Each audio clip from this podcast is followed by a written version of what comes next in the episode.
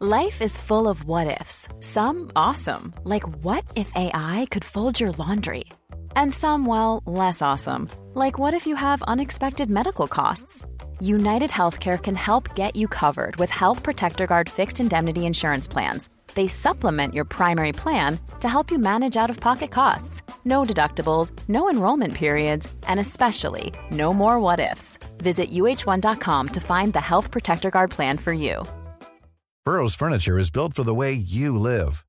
From ensuring easy assembly and disassembly to honoring highly requested new colors for their award winning seating, they always have their customers in mind. Their modular seating is made out of durable materials to last and grow with you. And with Burrow, you always get fast, free shipping. Get up to 60% off during Burrow's Memorial Day sale at burrow.com slash ACAST. That's burrow.com slash ACAST. burrow.com slash ACAST. Since 2013, Bombas has donated over 100 million socks, underwear, and T-shirts to those facing homelessness. If we counted those on air, this ad would last over 1,157 days. But if we counted the time it takes to make a donation possible, it would take just a few clicks. Because every time you make a purchase, Bombas donates an item to someone who needs it. Go to bombas.com slash ACAST and use code ACAST for 20% off your first purchase. That's bombas.com slash ACAST, code ACAST.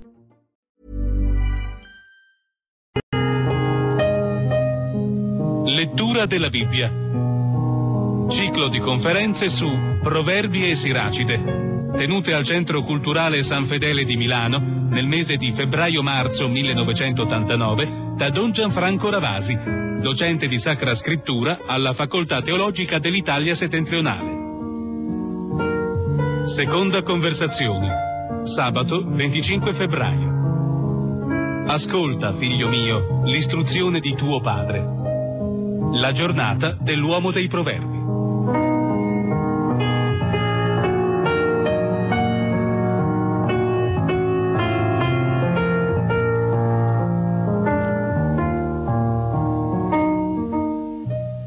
Continuiamo la nostra lettura dei proverbi questa sera prima di affrontare, e sarà poi il ciclo terminale, l'altro libro sapienziale, quello del Siracide.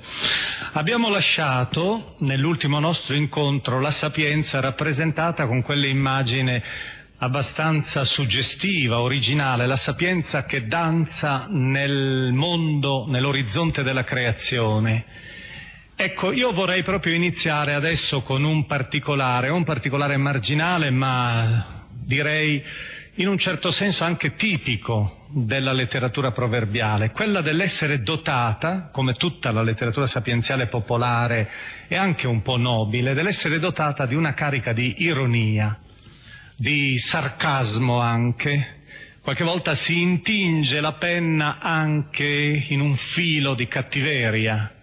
Questa ironia appartiene un po' alla scoperta bonaria della miseria dell'uomo, ma anche alla scoperta gioiosa dell'orizzonte umano anche nei suoi limiti. I limiti servono a creare una specie di fantasia nell'interno dell'umanità, evitano la monotonia, il tono troppo monocorde.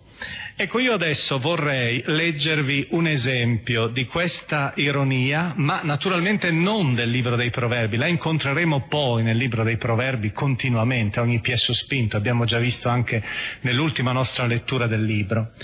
La traggo invece questa testimonianza dalla letteratura che è fiorita nei secoli successivi, dalla tradizione proverbiale, nell'ambito ebraico. Si tratta delle cosiddette storielle ebraiche. Recentemente è stato pubblicato anche un libretto che raccoglie queste storielle che sono certamente molto meno vivaci, molto meno cariche, molto meno geniali di quelle dei proverbi, ma ne esprimono bene l'atteggiamento. Ecco, questo testo che io vorrei leggervi è, contiene al suo interno anche un'altra caratteristica della letteratura sapienziale, quella dell'autoironia. Sentirete che in finale l'ebreo ironizza su se stesso e sappiamo che questa tradizione è continuata soprattutto nella letteratura ebraica americana, quella contemporanea. Quando si racconta una storiella o un detto o un proverbio, una storiella yiddish, è appunto la letteratura ebraica mitteleuropea, questa, ad un contadino, egli ride tre volte, quando gliela raccontano, quando gliela spiegano e quando riesce a capirla. Ah, ma aspettate. Un borghese invece ride solo due volte, quando gliela raccontano e quando gliela spiegano. Ride ma non riesce a capirla. Un ufficiale, un ufficiale ride una sola volta, quando gliela raccontano, perché non vuole che gliela spieghino, e se anche gliela spiegassero non la capirebbe mai. E l'ultimo livello, se invece la si racconta ad un ebreo, questa è la categoria peggiore nel racconto autoironico di questa tradizione, egli dice, Dio mio, io la conosco da sempre questa storia. Ecco, questo atteggiamento, questa moltiplicazione anche, vedete, degli approcci alla realtà con questo filo sempre dotato di un certo sapore, anche di un certo sale, di un certo gusto, è tipico anche del libro dei proverbi. E questa sera io vorrei sviluppare un po' due grandi capitoli, due grandi temi. Il primo è un po' più, direi, scolastico, ma è necessario ogni tanto fare anche delle considerazioni di tipo direi più eh, stilistico, letterario. La prima pagina di fatti della mia conferenza questa sera è dedicata proprio alla questione letteraria dei proverbi. Noi sappiamo che la letteratura sapienziale è un grande orizzonte che va oltre le 6.915 parole ebraiche di cui è composto il libro dei proverbi, su 300.613, tante quante sono tutte le parole del dell'Antico Testamento ebraico, escluso l'aramaico, altrimenti si va sul 305.000, è soltanto il 2,30%. Si tratta quindi tutto sommato di una stilla. Tuttavia non dobbiamo dimenticare che esiste un pentateuco sapienziale, almeno per quanto riguarda il canone cattolico, il canone greco cosiddetto, che comprende appunto Giobbe, i proverbi, Coelet, la sapienza e il Siracide che poi vedremo. La Sapienza e il Siracide non entrano invece nel canone ebraico perché sono stati, ci sono giunti in greco. Si può anche arrivare ad un settenario, aggiungere a questi cinque libri anche i salmi e il cantico, perché vengono dalla letteratura, dalla tradizione giudaica, ebraica, vengono tutti messi sotto lo stesso titolo, Ketuvim. Ketuvim significa gli scritti e sono in pratica gli scritti sapienziali, ma i salmi e il cantico vivono di una loro autonomia, di un loro splendore, di una loro preziosità. Ma la letteratura sapienziale non finisce qui. I capitoli 1-3 della Genesi, per esempio, sono chiaramente letteratura sapienziale. Non sono la storia, e questo noi l'abbiamo già fatto a suo tempo, non sono la storia di un tale Adamo, ma sono la riflessione sul A Adam, sull'uomo. Si tratta di una letteratura sapienziale, filosofica, teologica.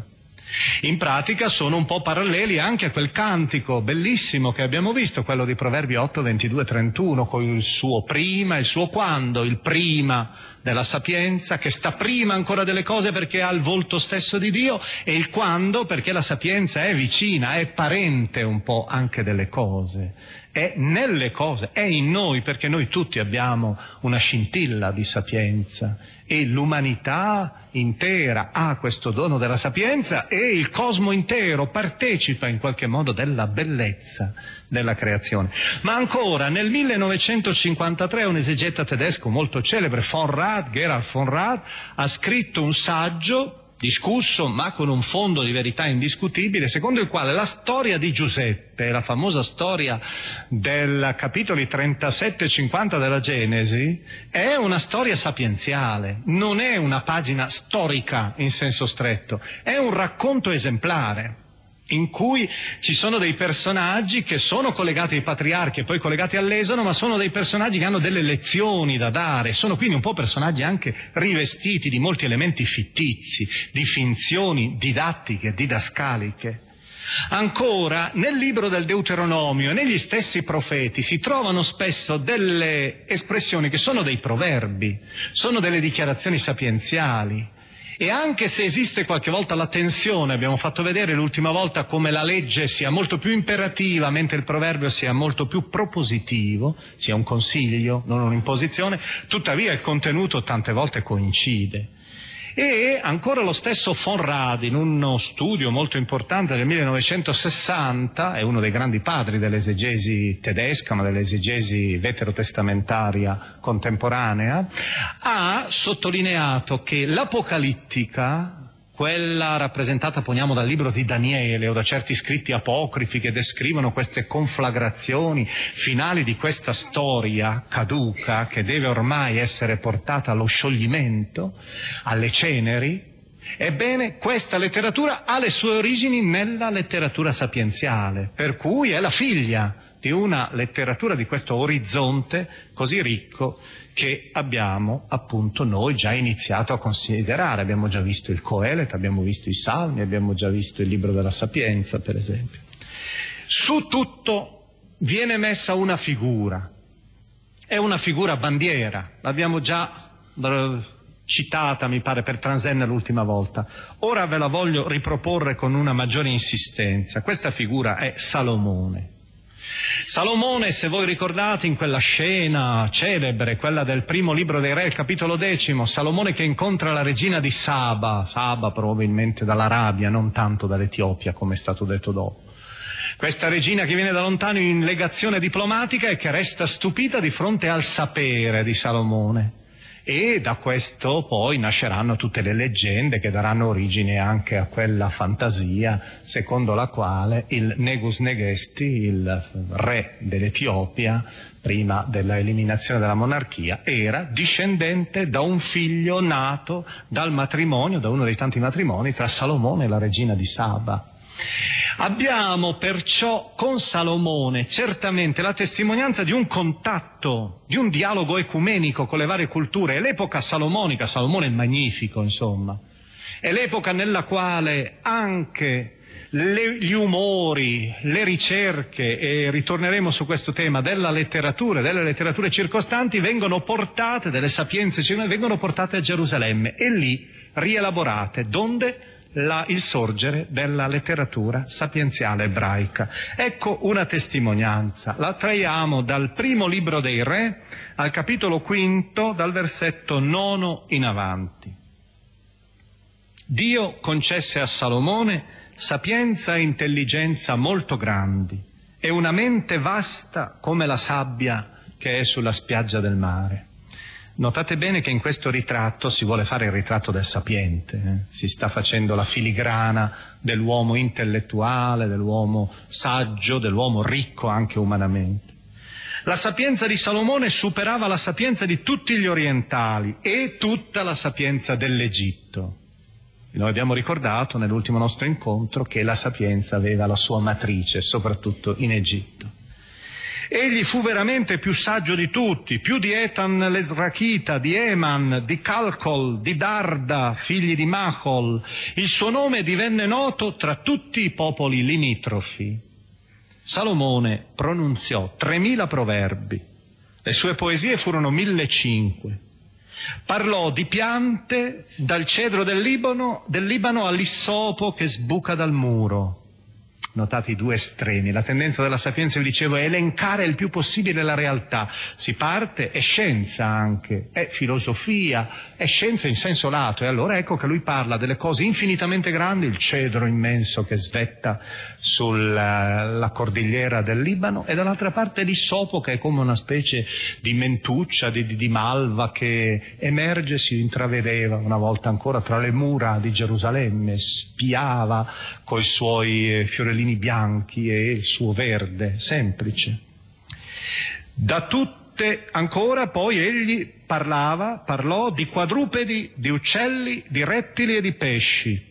Da tutte le nazioni venivano per ascoltare la sapienza di Salomone, venivano anche i re dei paesi ove si era sparsa la fama della sua sapienza. Ecco, questa era la prima considerazione che volevo farvi. Un orizzonte molto più esteso di questi cinque o sette libri. un orizzonte al cui interno domina questa figura. Ma la seconda considerazione che voglio fare subito, ed è, quella, è una delle più importanti questa, è quella che riguarda la modalità con cui si esprime la sapienza. Abbiamo visto che si esprime anche con gli inni. Si esprime soprattutto, Gesù è un grande maestro di sapienza, si esprime con le parabole.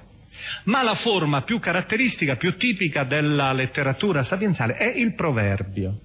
Il proverbio che in ebraico si dice mashal, Ogni cultura ha escogitato il suo tipo di proverbio, secondo le sue esigenze linguistiche. È proprio vero quello che diceva Francesco Bacone, il famoso Francis Bacon, il famoso filosofo inglese.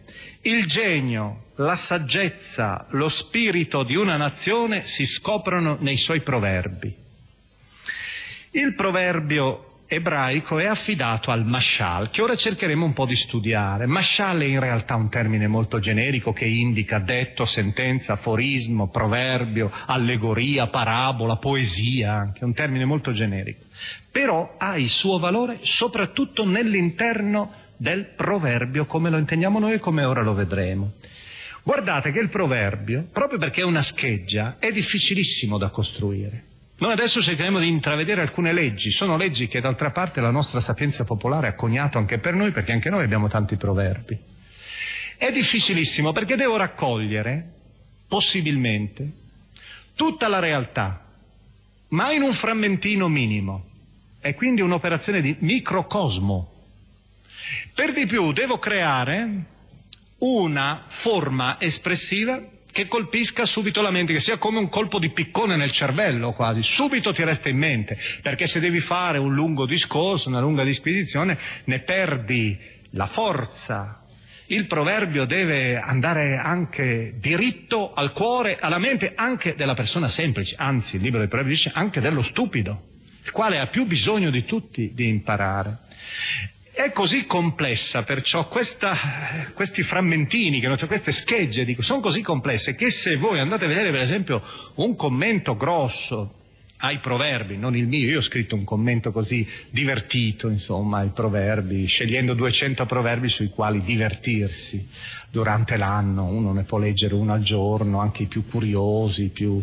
ma un, pro, un commento molto complesso, molto ricco, fatto da Alonso Schöcker e da Wilkef Linder, due spagnoli, dedica ben 40 pagine, esattamente dalla pagina 134 alla 174 nella traduzione italiana, ben 40 pagine, per spiegare i meccanismi interni a questi distici di solito, sono due versetti soltanto, sono due righe soltanto, due linee.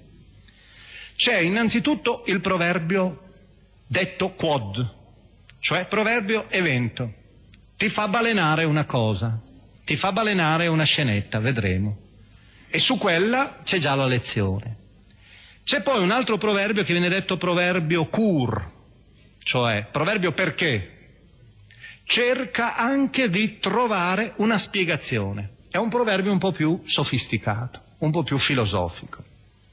Ma soprattutto una delle leggi fondamentali del proverbio è il parallelismo ma anche per le nostre lingue. Il parallelismo. Adesso io vi faccio tre esempi, così imparate e voi vedrete, leggendo il testo dei proverbi, voi continuamente incontrerete questi parallelismi. C'è il parallelismo sinonimico, l'antitetico, il progressivo. Vediamo che cosa sono. Il sinonimico è ripetere due volte la stessa cosa senza ripeterla. Cioè è fare in modo che tu vedendo due due volte la stessa realtà ma da due angolature diverse, tu ne veda, veda la stessa realtà ma secondo due sfaccettature. Facciamo un esempio, 19, 6. È la stessa cosa, ma sfido chiunque a dire che è identica la dichiarazione seconda. Il falso testimone non resterà impunito. Chi dice menzogne non se la cava. Primo è molto più solenne da tribunale, secondo è più quotidiano. Parallelismo antitetico è quando, e questo è uno dei principi fondamentali di, tutte, di tutta la cultura, dire, insistere su un determinato dato affermando il contrario. Dopotutto anche l'energia elettrica si regge su due poli, un positivo e un negativo. Vediamo l'esempio. C'è chi fa il ricco e non ha nulla. C'è chi fa il povero e ha molti beni.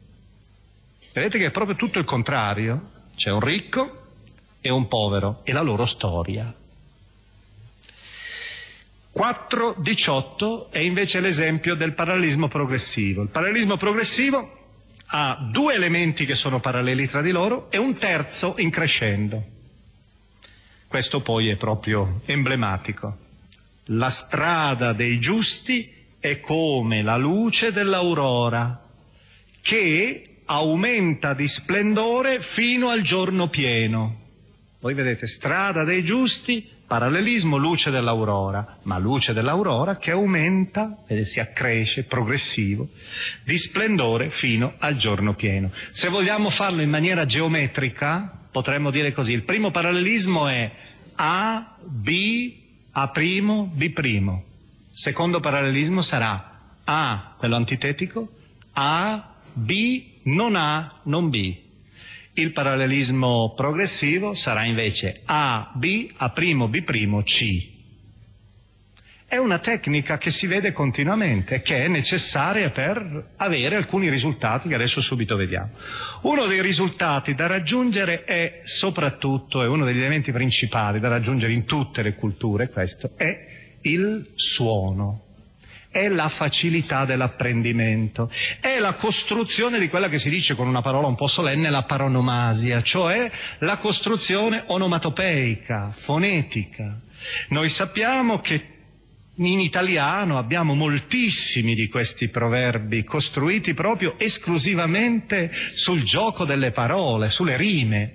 Voi capite perché allora è un po' insensato tante volte leggere dei proverbi in traduzione, o meglio, vogliono dire poco, perché tutta la carica era proprio nella rima, che non si può più fare nelle nostre lingue, perché Bacco, tabacco e Venere riducono l'uomo in cenere, è certamente possibile solo se riesco a fare la rima tra Venere e cenere, se no devo farlo in un'altra maniera.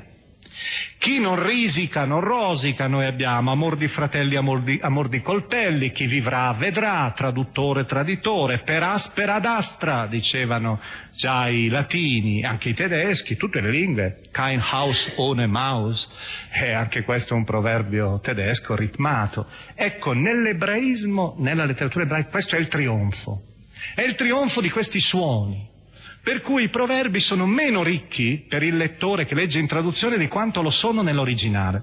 E guardate, a questo proposito vorrei dirvi che la rima anche è un dato che non appartiene solo alla poesia, alla letteratura o al ragionamento popolare, appartiene anche alla musica. Pensiamo, non so, quando si costruiscono, si, si è costruito quel, il, carnaval, carnaval mi pare des animaux di Saint-Saëns oppure anche Les Animaux Modèles di Poulain. O ancora, se vogliamo venire, non so, a testi forse prima quel duetto ridicolissimo, d'altra parte divertentissimo anche, di Buffo dei due gatti di Rossini, in cui la soprano deve imitare il gatto proprio e miagola. Eh? È un elemento, oppure possiamo pensare alla trota, la trota mi pare che sia eh, di Schubert, una, deve essere un quintetto, mi pare, per pianoforte e archi, e vuole imitare lo scivolare, lo scivolare della, della trota nelle acque. Mozart anche lui si è dedicato a queste cose nelle danze tedesche, ha imitato il canarino, ha imitato la sonagliera della, della corsa in slitta, ha messa dei passeri, insomma c'è veramente una rima che è esigita, un'onomatopea. Pascoli poi ci ha invaso, ha invaso la sua poesia con queste onomatopee, qualche volta non del tutto felici. Ma io dico, tutte queste cose hanno un'importanza fondamentale perché permettono di avere delle lezioni senza costo sono le lezioni immediate che tu hai nella mente, che tieni sempre come il tuo piccolo tesoro. Sono le biblioteche portatili autentiche, scritte appunto su quella pagina viva che è la pagina della memoria. I francesi, secondo me, hanno inventato la migliore descrizione, definizione della memoria. Come si dice in francese imparare a memoria? Imparare par cœur. Eh, si potrebbe dire attraverso il cuore dal cuore. è qualcosa che nasce da una assuefazione profonda, per cui uno possiede questa cosa e naturalmente però la memoria deve essere aiutata. La memoria come adesione, quindi aiutiamola e non vergogniamoci di questo dono che è un dono tra l'altro straordinario, che tutti gli uomini hanno in misura diversa e che devono sviluppare. Un ultimo elemento vorrei ricordare sempre in queste indicazioni che riguardano il mashal, che riguardano il proverbio, il contrappunto. I proverbi, se noi li raccogliamo idealmente in una grande catena, se dovessimo fare una specie di grande eh, biblioteca borghesiana di Babele di tutti i proverbi dell'umanità, noi ci accorgeremmo che moltissimi proverbi sono contraddittori tra di loro, eppure sono veri. Perché? Perché è la contraddizione del reale. Il reale è in sé, non è la perfezione semplice e univoca di Dio. Il nostro reale comprende delle dissonanze, delle distonie, delle tensioni. Guardate questo esempio. Provate ad ascoltarlo bene. Nel libro dei proverbi è accostato, sono due proverbi messi insieme. E sfido ognuno di voi a dire se l'uno è vero e l'altro è falso o no eppure dicono il contrario l'uno dell'altro. Il primo è in 26.4, il secondo in 26.5. Non rispondere alla domanda di uno stupido per non diventare simile a lui. Rispondi alla domanda di uno stupido perché non si creda sapiente. È, è indiscutibile che entrambe le realtà sono vere anche se sono in sé contraddittorie. Esiste quindi un'antinomia, un'antitesi che è verità. E passiamo ora ad un'altra considerazione di tipo letterario, la struttura di questo libro. Abbiamo 31 capitoli. Questi capitoli sono stati divisi dagli studiosi in tante forme, in 5 parti, 7 parti, 8 parti, 9 parti. Perché questo? Perché si tratta di collezioni. Le opinioni poi mutano a secondo del dove si fanno finire le collezioni o si considerano delle parti allegate o no. Noi proviamo a vedere adesso brevemente un tracciato. È necessario anche perché non si tratta di proverbi tutti dello stesso periodo, sono di periodi diversi. Abbiamo la prima collezione, sono i capitoli 1-9. Questi capitoli 1-9 è la collezione più recente, è la più nobile, la più sofisticata, però contiene materiali anche antichi, se è vero che l'inno dei proverbi, proverbi 8, 22, 31 della Sapienza, è un testo che io dicevo essere antico. Tuttavia questa collezione è la più recente, dovremmo porla attorno al 500-400 a.C., dopo l'esilio di Babilonia, si è raccolta la sapienza antica dei padri.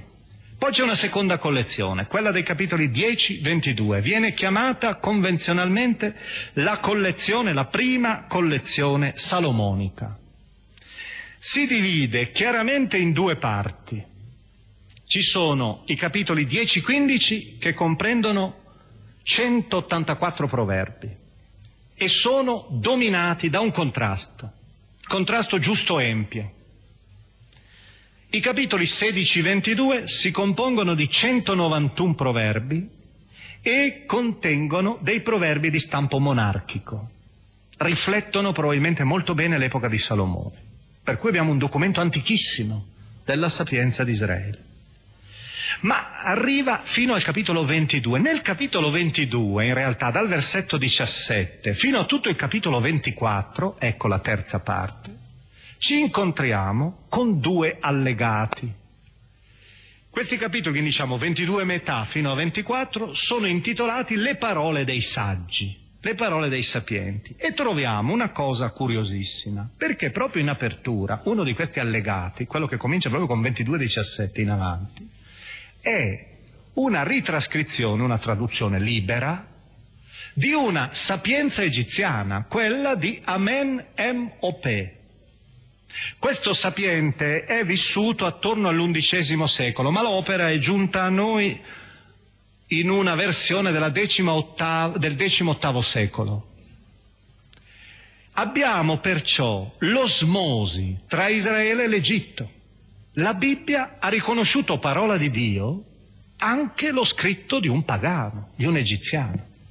L'ha considerato ispirato. E a questo proposito vorrei leggervi una battuta di, questo, di questa sapienza egiziana entrata nella Bibbia. Dal 23 leggo, dal 23 versetto 29 in avanti. È un testo, tra l'altro lo leggo nella traduzione della CEI, l'originale è veramente folgorante, purtroppo è l'originale, sempre per quei principi di prima, per quei giochi fonetici di prima. Il che vuol dire che il traduttore era bravo, quel traduttore, l'ha elaborato molto liberamente, ma anche tenendo presente la diversità della lingua, un traduttore non materiale, ma formale. Per chi i guai? Per chi i lamenti? Per chi i litigi? Per chi i gemiti? A chi le percosse per futili motivi? A chi gli occhi rossi? Per quelli che si perdono dietro al vino e vanno a gustare vino puro.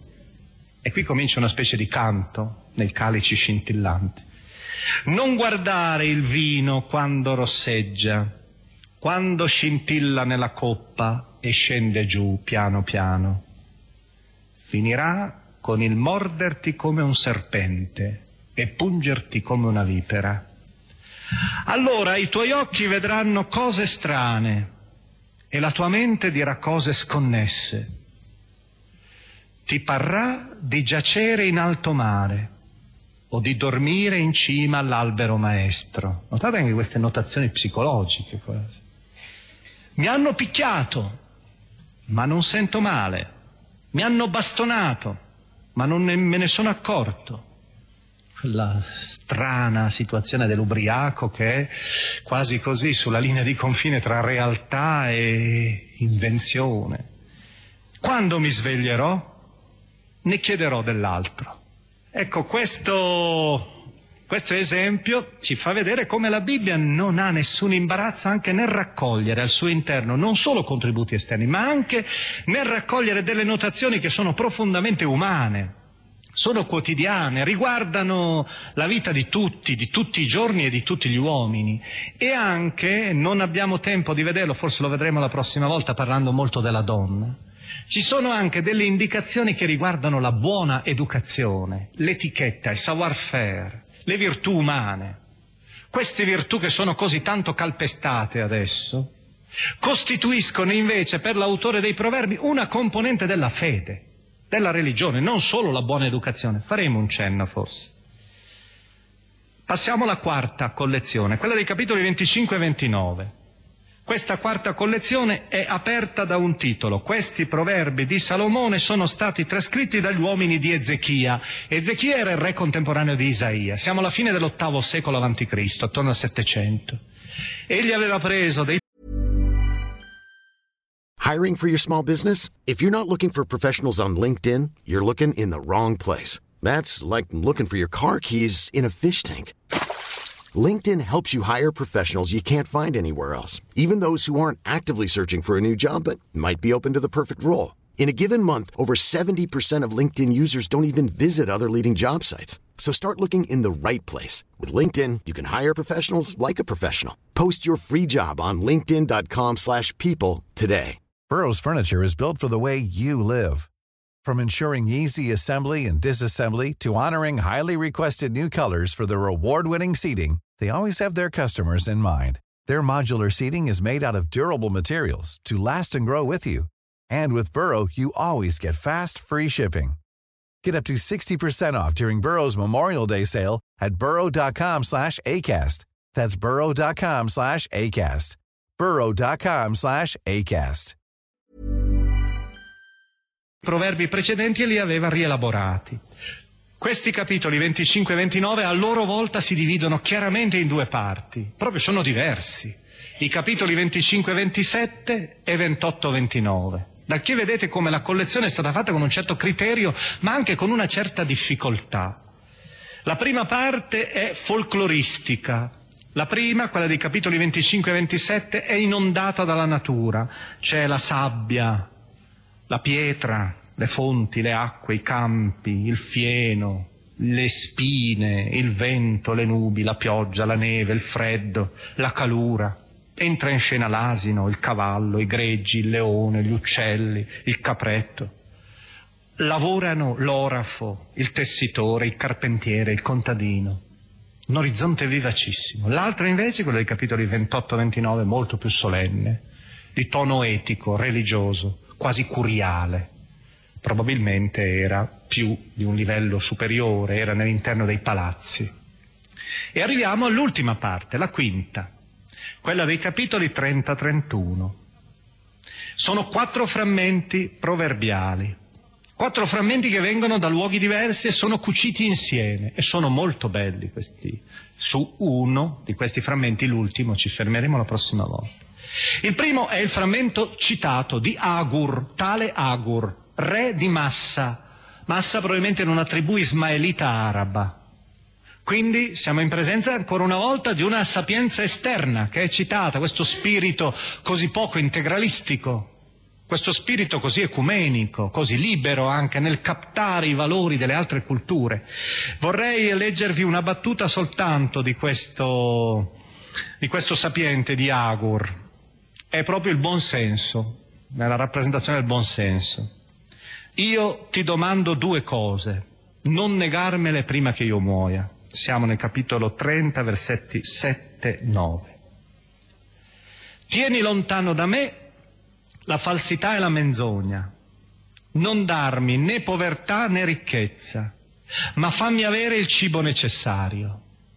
Perché una volta sazio io non ti rinneghi e dica chi è il Signore?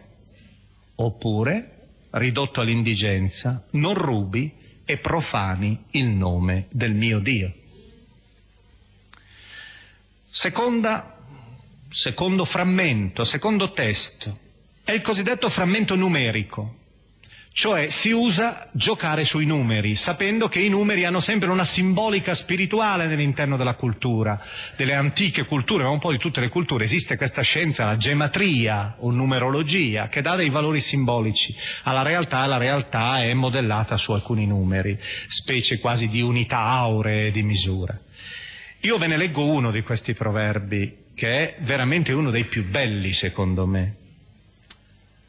Il numero lo sentirete, 3, 4, uguale 7. 3 anzi 4, ma si fa idealmente la somma, 7 è il numero perfetto, ho detto tutta la realtà. La sanguisuga ha due figlie. Come si chiamano le due figlie della sanguisuga? Dammi, dammi.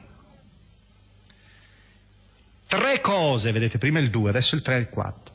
Tre cose non si saziano mai, anzi quattro non dicono mai basta.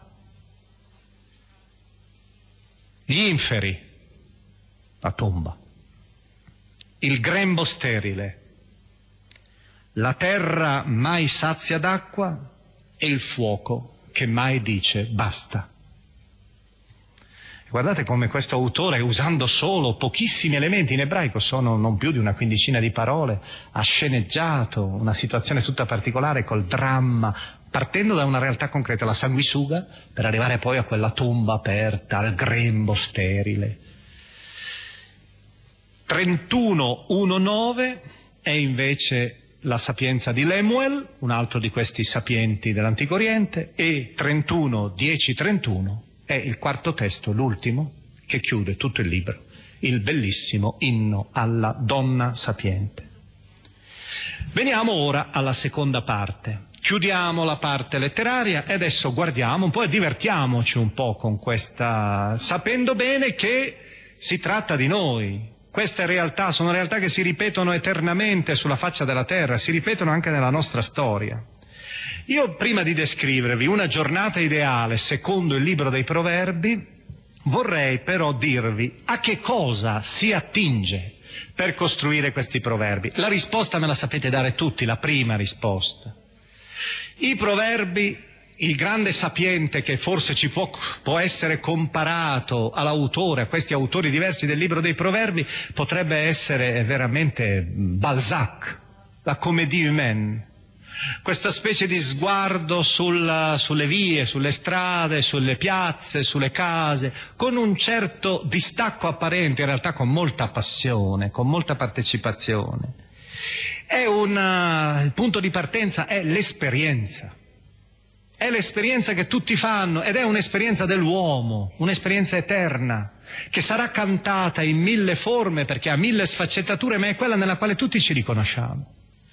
Ed è anche per questo che si esprime tante volte con parole semplici. E il bello dei proverbi della letteratura sapienziale popolare è quella dell'usare poche parole, ma parole folgoranti, dicevo prima, fulminanti persino.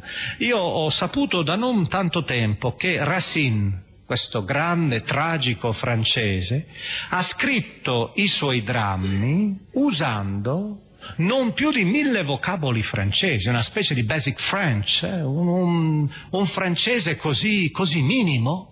E pensate che cosa è riuscito a rendere tutte le sfumature dei sentimenti, delle passioni, dei drammi, usando solo mille parole. È possibile quindi essere chiarissimi e dire realtà che sono profondissime. Qualche volta quelli che parlano in maniera estremamente sofisticata, estremamente confusa e tormentata, e danno l'impressione di attingere ai pozzi più profondi della sapienza, in realtà qualche volta notano, qualche volta non voglio dire sempre, però denotano magari o che il loro pozzo è asciutto e quindi ci offrono altro, oppure che hanno forse al loro interno una certa nebbia.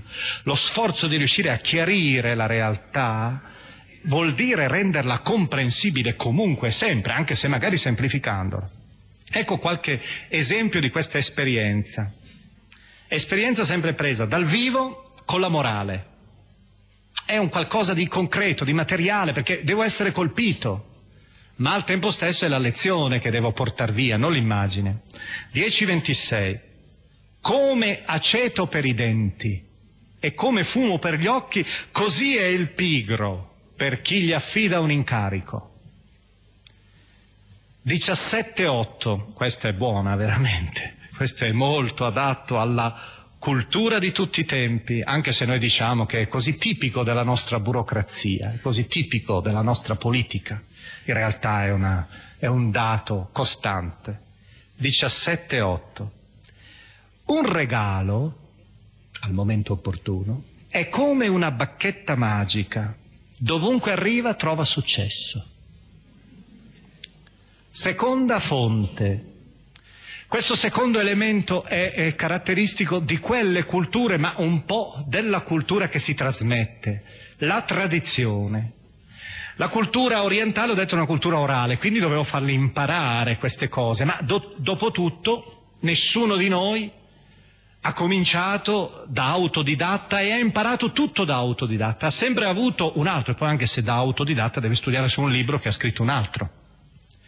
È difficilissimo che uno debba cominciare, magari in qualche ramo comincia da zero da solo, ma è anche stupido secondo me cominciare da zero, perché l'umanità deve considerarsi sempre più un corpo che prosegue da quanto è stato già raggiunto, una volta che tu hai acquisito quello che è stato raggiunto. Ecco, la tradizione è indispensabile. Allora noi sentiamo nei proverbi continuamente questo schema, padre e figlio oppure maestro-discepolo. E il maestro e il padre sono per eccellenza i sapienti e la loro pedagogia, certo non possiamo applicarla noi ora, perché è una pedagogia molto datata. Però vuol dire che si è posto il problema della pedagogia, cioè del metodo dell'insegnamento. Insegnare non è, non è assolutamente una professione, anche se molti la devono fare per vivere insegnare è assolutamente una vocazione, non c'è ombra di dubbio. Ci sono delle persone che sono genialissime, ma non devono mai salire su una cattedra, perché non saranno mai in grado di insegnare, di comunicare. Ecco, la letteratura sapienza invece di sua natura deve essere comunicata, perché è una guida di vita. Ecco allora qualche esempio, 4, 1 e 3. Ascoltate, figli, gli insegnamenti di vostro padre, Anch'io sono stato un figlio docile a mio padre, tenero e preferito da mia madre. Vedete la catena? Guarda al passato. Provate a leggere l'inizio del Salmo 78 per vostro conto, 77 della liturgia. E vedrete questa catena che rotola nell'interno di tutto il popolo di Israele anche per la fede. La fede la si riceve per trasmissione, trasmissione calda per tradizione. Certo, su questa trasmissione deve scattare poi l'adesione. Paolo ha detto, quello che io ho ricevuto lo trasmetto a voi, cioè Gesù Cristo è morto, eccetera. 189. Si descrivono i consigli del Padre come la corona e la collana. Sono la realtà più bella che ti orna, i consigli che tu hai ricevuto. Il padre naturalmente rappresenta il maestro, rappresenta la generazione che ha già vissuto o comunque chi ha riflettuto su un determinato tema. 13-24 è l'esempio della pedagogia. Naturalmente ho detto una pedagogia da aggiornare, anche se forse un filo di verità la concederete a questa pedagogia. Un filo, non esageriamo, eh? anche se qui magari certe persone di una certa età sono pronte a dire che bisogna fare così, saranno quelle che approveranno di più questo metodo.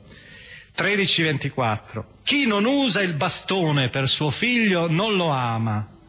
Chi lo ama è pronto a correggerlo presto. C'è l'elemento comunque vero della correzione cioè l'idea di una educazione anche non severa ma esigente. Terzo elemento, la riflessione. Io ho già citato da voi una volta una frase di Martin Heidegger, questo grande filosofo del nostro secolo, che secondo me è una bella frase e per di più è un proverbio perché gioca sul tedesco su due parole che si assomigliano. Denken ist danken. Capire vuol dire comprendere, vuol dire anche lodare, ringraziare. Ecco, la riflessione. La riflessione considerata come è nel libro dei proverbi, come nella letteratura sapienziale, come una lode di Dio. Dio ci ha dato lo splendore della ragione. In questi tempi dobbiamo ricordare questa esigenza della sapienza, in questi tempi in cui trionfano i misticismi fatui, in cui si corre al sentimentalismo religioso, in cui si corre anche al sentimentalismo di ogni genere e si ha quasi paura della forza e della grandezza della ragione, anche per la religione. Il libro, il libro, dei proverbi ci ricorda questa estrema importanza del sapere e ha una grande stima dell'uomo intelligente e ha anche un grande disprezzo qualche volta, venato di ironia, nei confronti dello stupido, dello stolto, dell'ignorante, ottuso. Per esempio 26.11, come il cane torna al vomito, citato anche da Pietro nella sua lettera questa frase. Così lo stupido continua a ripetere le sue stoltezze. Ecco, è una riflessione in dialogo. È stato molto bello, per esempio, che io, dopo aver fatto la conferenza l'ultima volta, due persone mi hanno mandato delle lettere e tra le molte lettere che ricevo, io mi scuso sempre se risponderò a distanza perché ormai la, la, presentandomi in televisione, presentandomi di qui, di là, girando per l'Italia, ormai ricevo talmente tante lettere, non riesco più a rispondere, ci sono delle domande che sono tante volte molto più interessanti delle conferenze che ho fatto io. E, e queste persone mi hanno presentato, una persona mi ha presentato una sua riflessione sulla sapienza che danza, una riflessione che lui ha fatto vent'anni fa, una, non so se è presente ancora quel signore, è una riflessione molto fine che poi idealmente si è sposata anche con quello che dicevo io.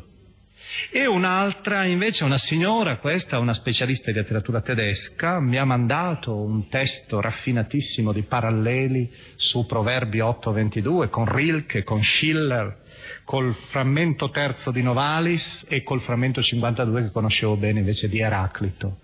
Quindi c'è anche questa specie di approfondimento dei temi reciproco la letteratura sapienziale, la sapienza, nasce anche dal dialogo, nasce anche dal convegno dei sapienti, dal ritrovarsi insieme. Ma l'ultima fonte, la fonte più importante, è la rivelazione. C'è la convinzione che nell'interno di queste cose che sono così modeste c'è in realtà la voce di Dio che risuona. E questo secondo me è veramente il cuore del nostro discorso. Noi ci divertiamo col libro dei proverbi perché troviamo i nostri vizi e le nostre virtù.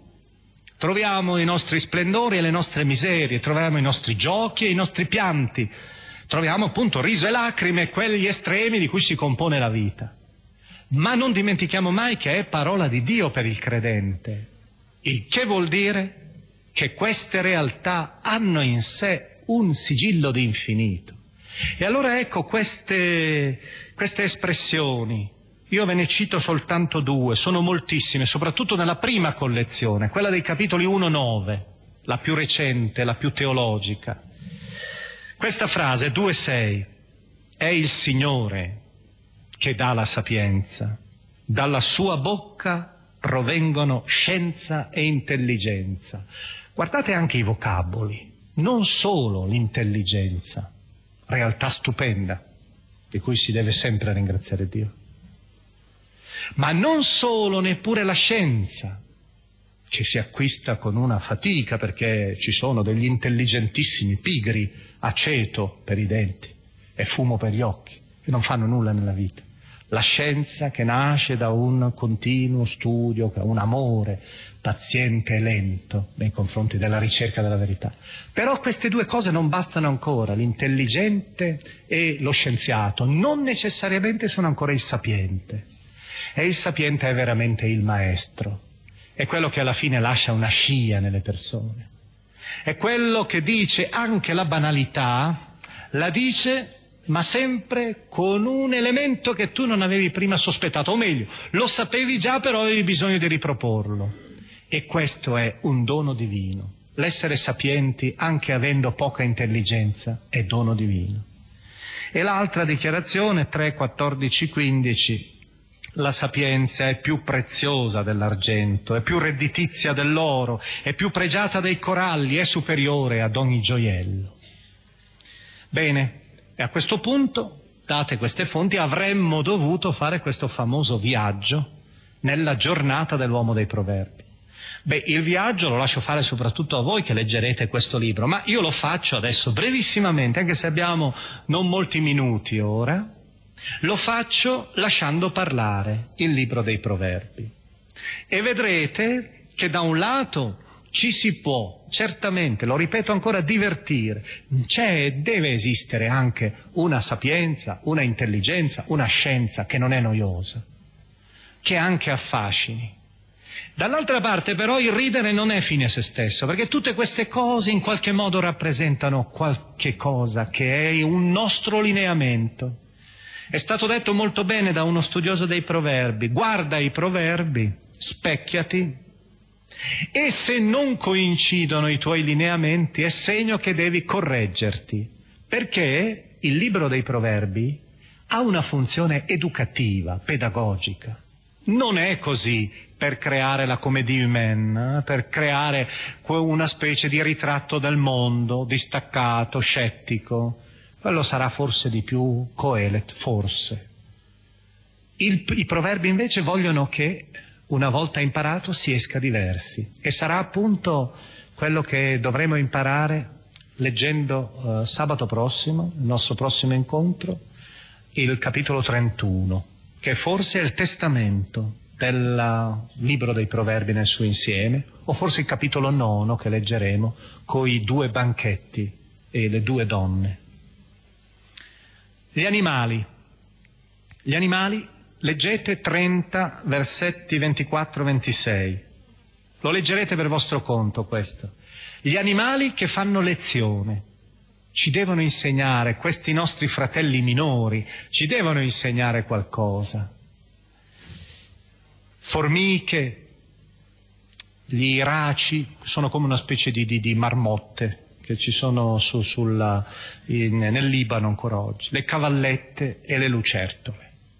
Quattro lezioni diverse. Ho detto la vita che cos'è? Riso e lacrime. 14-13. Anche se si ride, il cuore può essere triste. L'allegria può nascondere anche le lacrime. Il mercato questo è veramente uno schizzo straordinario, un bozzetto dal vivo. 2014, sembra proprio di, di, passare da un mercato. Adesso prima di arrivare qua sono passato attraverso la piazza del Duomo sembra diventato ormai eh, sabato e la domenica Jema'a el Fna di Marrakesh. Sembra. E in questo contesto si trova questo mondo così piacevole, mancano solo gli incantatori di serpenti che ci sono alla Jema'a el Fna, ma non ci vorrà molto tempo. Leggiamo, leggiamo 2014. Robaccia, robaccia, dice sempre chi compra, ma quando se ne va si vanta dell'affare. Sulla porta, porta di casa tua, c'è un povero che bussa. 3,28. Non dire al tuo prossimo, ripassa domani, se tu hai già quello che ti chiede. Il povero sfruttato, la storia continua delle ingiustizie, tante volte sono segnalate anche nell'ottimismo del libro dei proverbi, perché il libro dei proverbi è ottimistico fondamentalmente. 30-14. C'è gente che ha i denti come spade e molari come coltelli, divorano i beni dei poveri ed eliminano i più deboli. Eh, questo è ripresa anche da Michea, questa espressione, una specie rappresentare proprio, se il profeta veniva rappresentato come la bocca che parla, queste sono le bocche che mangiano sempre, mangiano i poveri. Il chiacchiericcio, un altro elemento tipico della vita, 10-19. Chi chiacchiera troppo facilmente pecca, è prudente invece chi si morde le labbra. Ed eccoci ora l'ultimo al pranzo.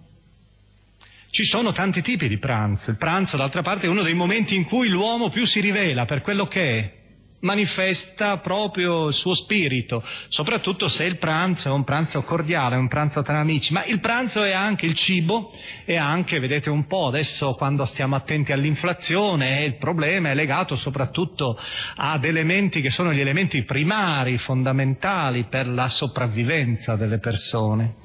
E quindi il cibo diventa un grande simbolo, in tutte le culture è un simbolo della vita, l'uomo è veramente ciò che mangia anche dobbiamo dire, senza giungere a delle conclusioni materialistiche, ma c'è un fondo di verità indiscutibile in questo asserto materialistico. Adesso io vi leggerò tre proverbi diversi sul cibo, tutti con una lezione molto acuta.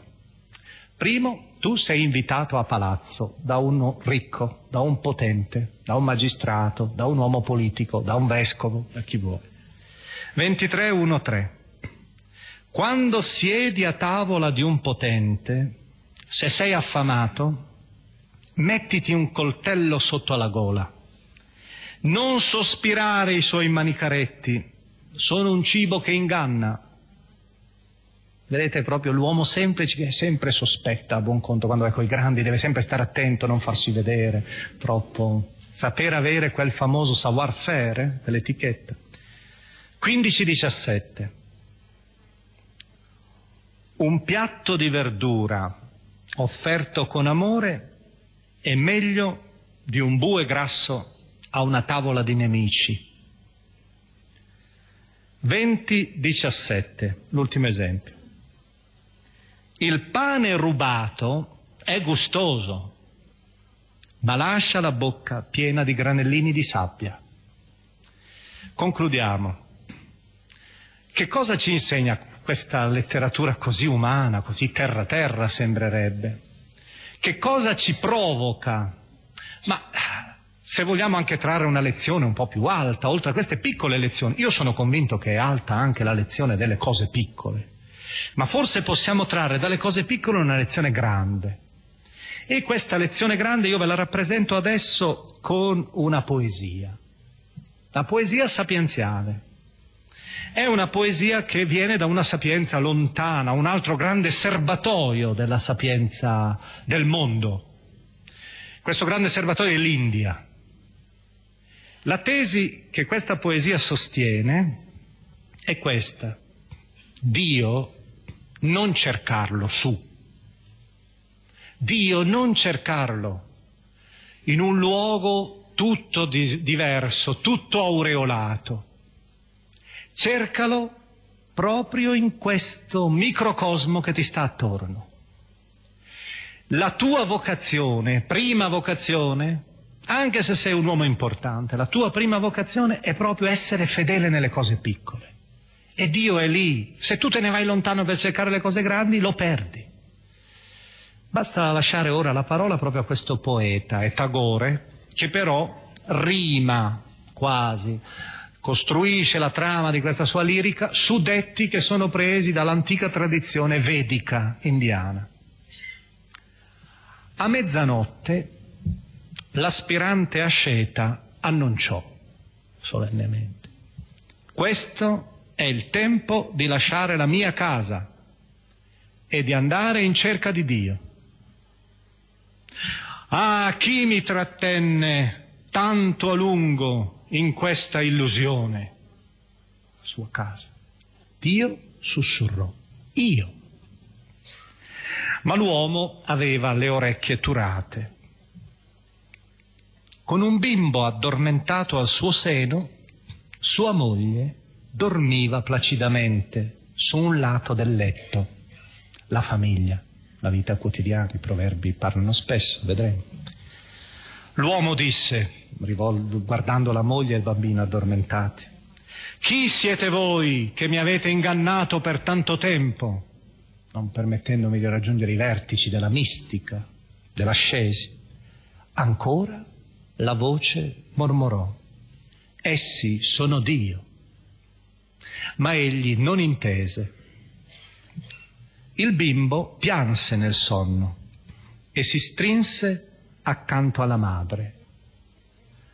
Allora Dio comandò, fermati sciocco, non abbandonare la tua casa.